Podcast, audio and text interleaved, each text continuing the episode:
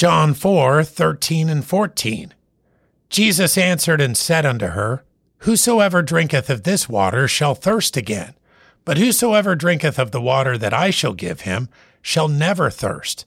But the water that I shall give him shall be in him a well of water, springing up into everlasting life. The Samaritan woman Jesus encounters in this chapter is drawing from a well. The water she draws can refresh and quench thirst, but only for a while. And man's thirst goes far beyond the physical.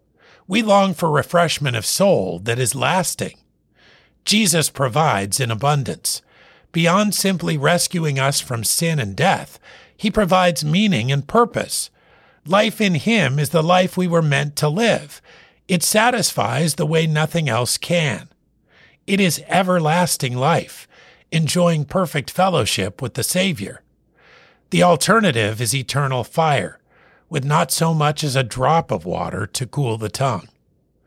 John 4 13 and 14. Jesus answered and said unto her, Whosoever drinketh of this water shall thirst again. But whosoever drinketh of the water that I shall give him shall never thirst.